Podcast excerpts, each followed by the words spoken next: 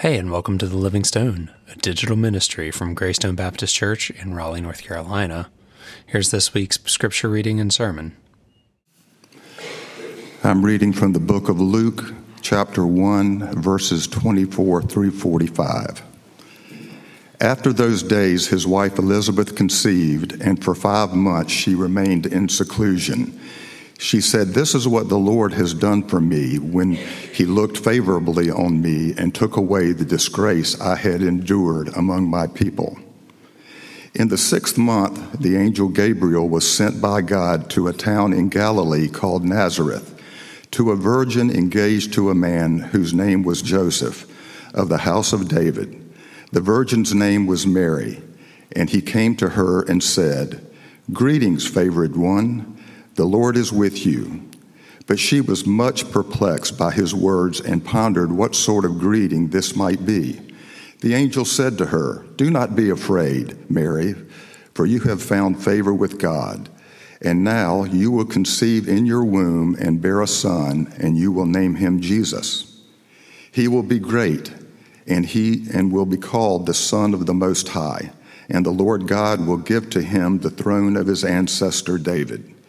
He will reign over the house of Jacob forever, and of his kingdom there will be no end. Mary said to the angel, How can this be, since I am a virgin? The angel said to her, The Holy Spirit will come upon you, and the power of the Most High will overshadow you. Therefore, the child to be born will be holy. He will be called the Son of God. And now your relative Elizabeth, in her old age, has also conceived a son, and this is the sixth month for her who has said to be who was said to be barren. For nothing will be impossible with God. Then Mary said, Here I am, the servant of the Lord.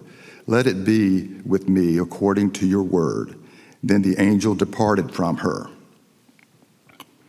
In those days, Mary set out and went with haste to a Judean town in the hill country, where she entered the house of Zechariah and greeted Elizabeth. When Elizabeth heard Mary's greeting, the child leaped in her womb, and Elizabeth was filled with the Holy Spirit, and exclaimed with a loud cry, Blessed are you among women, and blessed is the fruit of your womb. And why has this happened to me that the mother of my Lord comes to me? For as soon as I heard the sound of your greeting, the child in my womb leaped for joy. And blessed is she who believed that there would be a fulfillment of what was spoken to her by the Lord. The word of God for the people of God. It seemed to me, it seemed to be standing in a bus queue by the side of a long, mean street.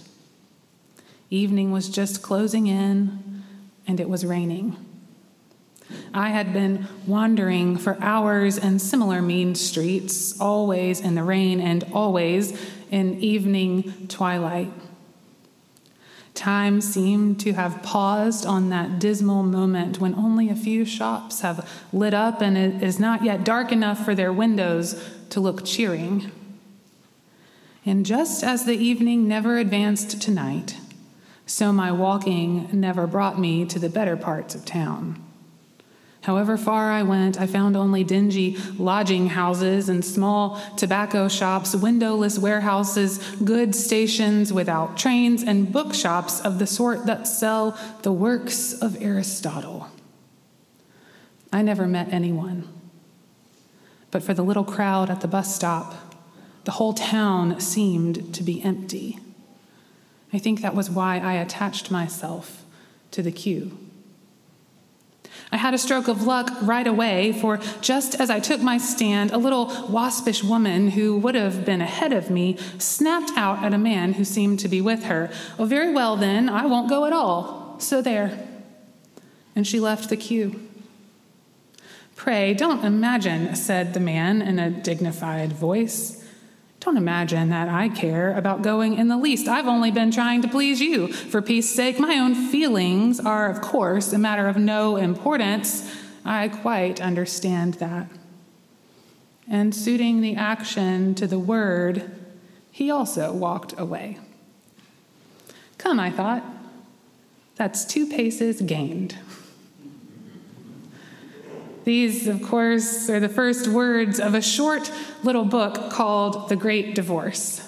It was written by C.S. Lewis in 1945. The scene carries on and on as the narrator continues to observe the line and move up place by place as the bickering and arguing of other line standers sends them to scurry off in different directions. It is a scene that has been seared in my memory since I first read it probably 20 years ago in a Christian classics course. By the time the bus arrives, the, the people standing in line are, of course, waiting for a bus. By the time the bus arrives, the line is greatly diminished due to everyone's dreary attitudes. But the bus driver, though, in stark contrast to everyone in line, seems almost joyful.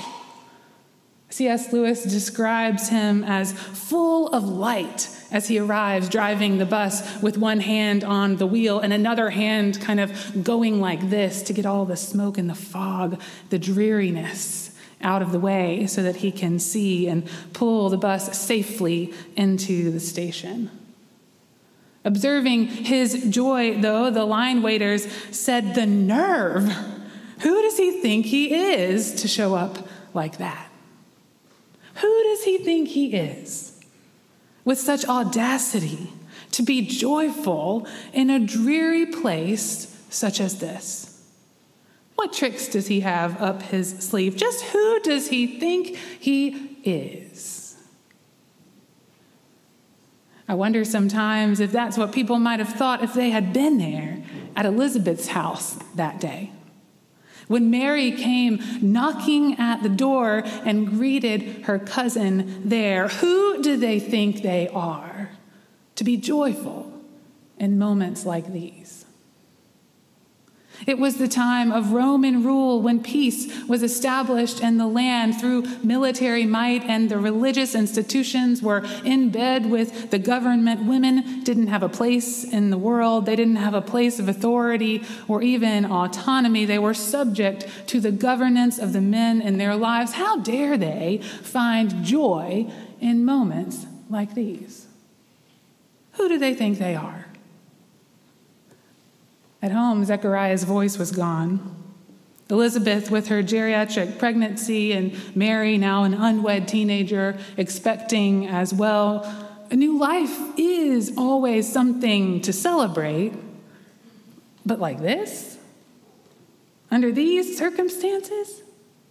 I'm not so sure. For Mary, there were a million reasons to retreat, to isolate, and try to make sense of it all, maybe try to make a plan. There was a litany of logical reasons for her to be afraid and anxious. You know, women were stoned for lesser crimes than this. If she dared speak the truth about how she found herself in this predicament, people might begin to talk. You know, they might even say she had gone mad. And what about Joseph?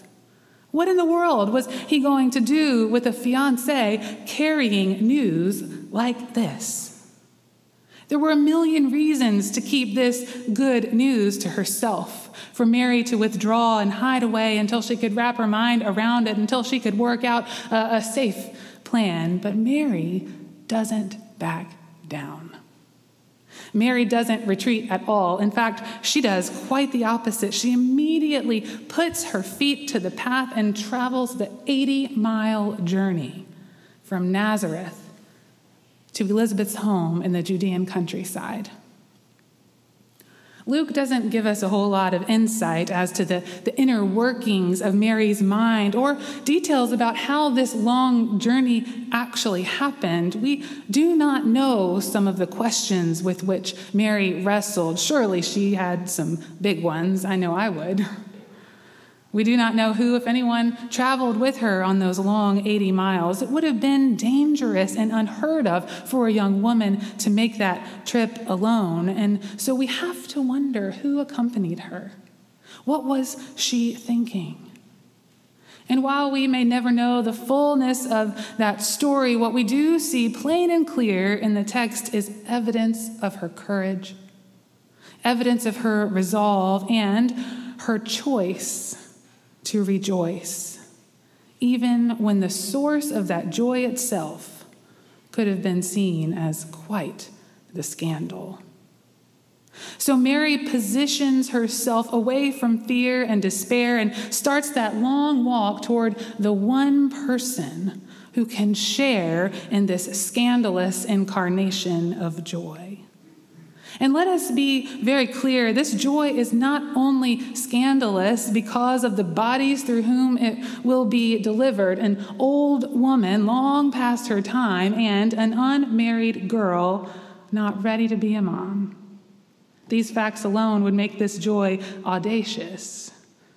But there is so much more to that which is being born here. You see, the thing is, when the angels announce these two miraculous pregnancies, it is clear that these will be no ordinary children. These two will not fit safely into the status quo. No, they will oppose it, they will challenge it every chance they get. John will prepare a way for the coming of the Messiah. He will be a prophet in the likes of Elijah who urges people to repent, to change their ways, to turn and face God. And Jesus, the son in Mary's womb, will be the Messiah for whom John prepares the way. And people will call this child the Son of God, and his kingdom will replace all kingdoms. This kingdom will be ushered in by Mary's own son, the one who will be called the Prince of Peace. In that prince, that kingdom will reign forever. You can begin to see why this particularly exquisite joy needs to be contained, right? You know, current kings don't appreciate rivals. They are not keen to usher in new kingdoms. They like the current kingdoms just fine. Well, just like religious people and religious institutions do not like to be told that they too need to turn, need to change, need to repent. These are dangerous pregnancies. These are dangerous prophecies signaling new realities, and new realities are not often met without resistance and without resentment. So, the joy that caused that baby to leap in Elizabeth's womb is an audacious joy. It is a defiant joy, a scandalous joy, a stubborn joy. It is a persistent joy that sticks around and looms in places that conventional joy left behind. This is precisely the kind of joy that Dr. Willie James Jennings finds in the stories of his African American ancestors.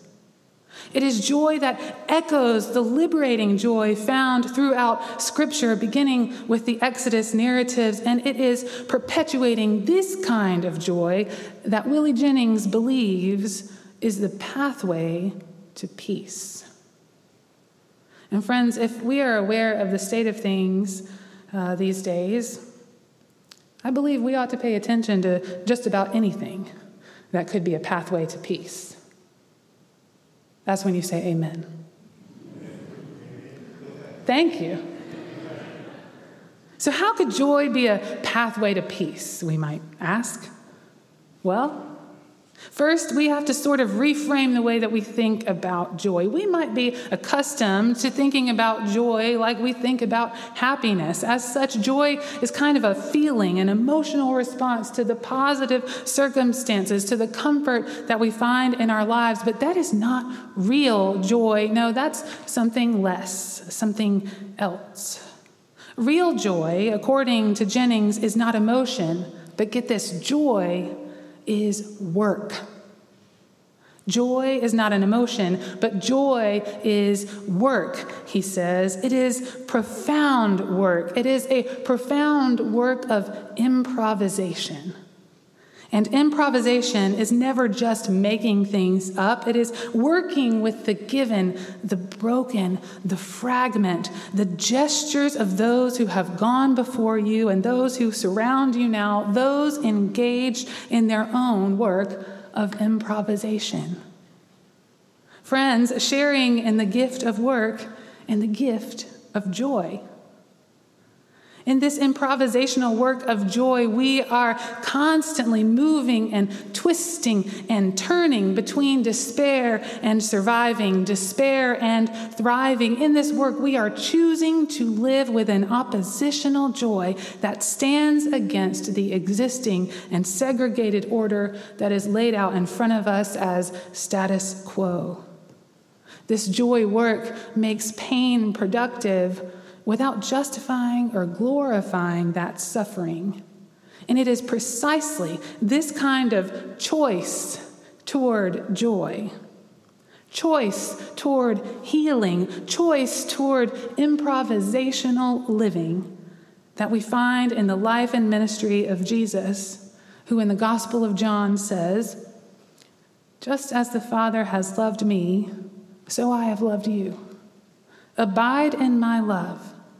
I have said these things to you so that my joy may be in you and so that your joy may be complete. Jesus is talking to his disciples. Love one another, he says. Love one another as I have loved you. No one has greater life, love than this, than to lay down one's life for one's friends. And here's the clincher Jesus looks at those around him, those who have shared an improvisational ministry from the beginning, and he says, I have called you friends. This joy that was implanted in the very bodies of Elizabeth and Mary had begun its work and called them together as cousins and friends. Mary and Elizabeth, they had to be together as friends so that they could share in the work of joy. Maybe they needed one another for strength and resolve so that they could find joy in the midst of fear. Maybe their joy for one another allowed them to experience their own joy, joy for their own personal experience. In that way, don't you see, joy becomes a sort of bridge. Joy that the one has for the other empowers the other to have joy for themselves. Joy becomes a bridge. Have you ever experienced something like that? Have you ever been a part of that kind of work? Have you ever had a friend? Have you ever been a friend? Have you ever made a friend as you shared or upheld joy for one another? Maybe take a moment right now to see those friends in your imagination and to give God thanks for that gift.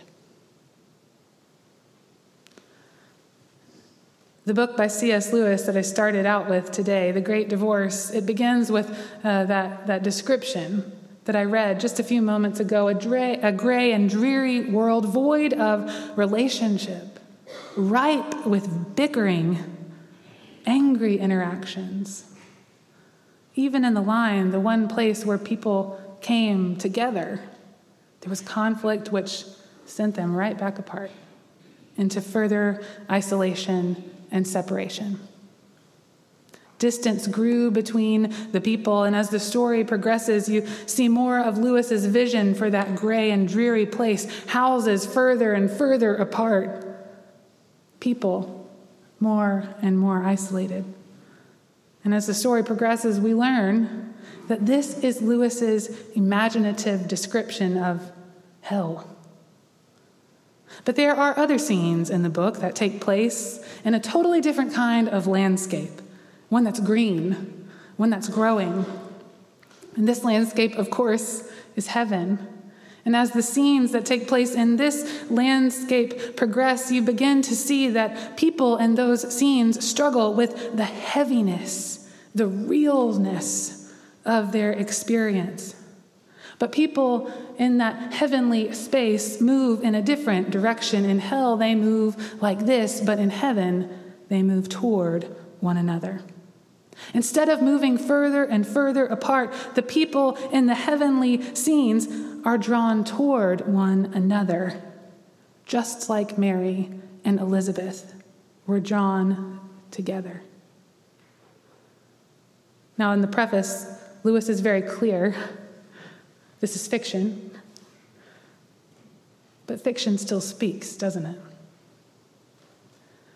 It makes me think more about the connection between joy and improvisation that Dr. Jennings uh, put forth for us. And it made me think about the show. It's a comedy show. Have you ever seen it called Whose Line Is It Anyway? Anybody watch that show? Good. Okay, not alone. I think it's one of the funniest shows that there is, honestly. And no matter what kind of day I've had, no matter the mood I'm in, that show, unlike a lot of other funny shows, that show can always make me laugh. And as I've been thinking about it this week, about what makes that show so special, it, it makes me wonder if, like, if improv would be funny at all if it were just monologues. Can you imagine just one person trying to make something up out of nothing? It's so much funnier when people have to deal with the brokenness, right? The reality, the stuff that's just handed to them. I think that's the way improv works, both for the show and in our spiritual lives. Listen to what Jennings said. Improvisation is never just making things up, it's working with what is given, it's working with the broken, the fragment, the gestures of those who have gone before and those who surround you now, those who are engaged in their own work of improvisation. Could it be could it be that the holy work of joy, the spiritual gift of joy, Jesus' joy, is a joy that opens us up rather than closes us off? Could it be that the very form of joy and pleasure and contentment and comfort that we imagine in our enclosed spaces can actually grow, becoming something far richer, far more beautiful, far more pleasurable as it is expanded and constituted, made up of some of the very people who we imagined to be part of our despair? What if joy brings us together rather than separating us? If so, could it be that joy, as both gift from God and work for us, is a bridge that can span our differences and our pain and our sorrows, leading us to creative solutions that we never thought possible before? In short, could it be that joy, or joy work, I should say, could it be that joy work is peace work? Could it be that joy work is peace work? Could learning to share in one another's joys lead to peace in our personal relationships? Peace in our local communities, peace in our churches, peace in our politics, maybe even peace in our nation, and maybe, just maybe, even peace on all the earth. Could it be? At first, it might sound like a little bit of a stretch, but just think about it. Think about your friends. Think about the ways that they hold you up, the ways they hold you together, the ways that they're there for you in times of joy and in times of pain, feeling with you and for you, giving you permission to feel however you feel giving you validation, making you feel seen and known and loved. That kind of friendship is transformational. And I would dare to say it is also holy. Remember the words of Jesus? Who called his disciples friends and then told them to go and love the way that he loved. What if we took that part of Scripture seriously? What if Christians around the world were known first and foremost as friends? Friends. Improvisational people who were used, used to working with things that were broken, given, fragmented, and incomplete. Whew. Can't think of a better list of descriptors of our world today. So, what if we, in working with all that is broken, were committed to joy work? Work which turns away from despair. Work which leads to and enables healing and surviving and thriving together. Not as enemies in competition with one another, not as foes working against one another, not as people who are characterized by our differences, but as friends, bonded together in the sharing of our joy. Can you even imagine that kind of world? Well, Jesus did. And friends, I think that God still does. Love one another as I have loved you, for I have called you friends. Amen.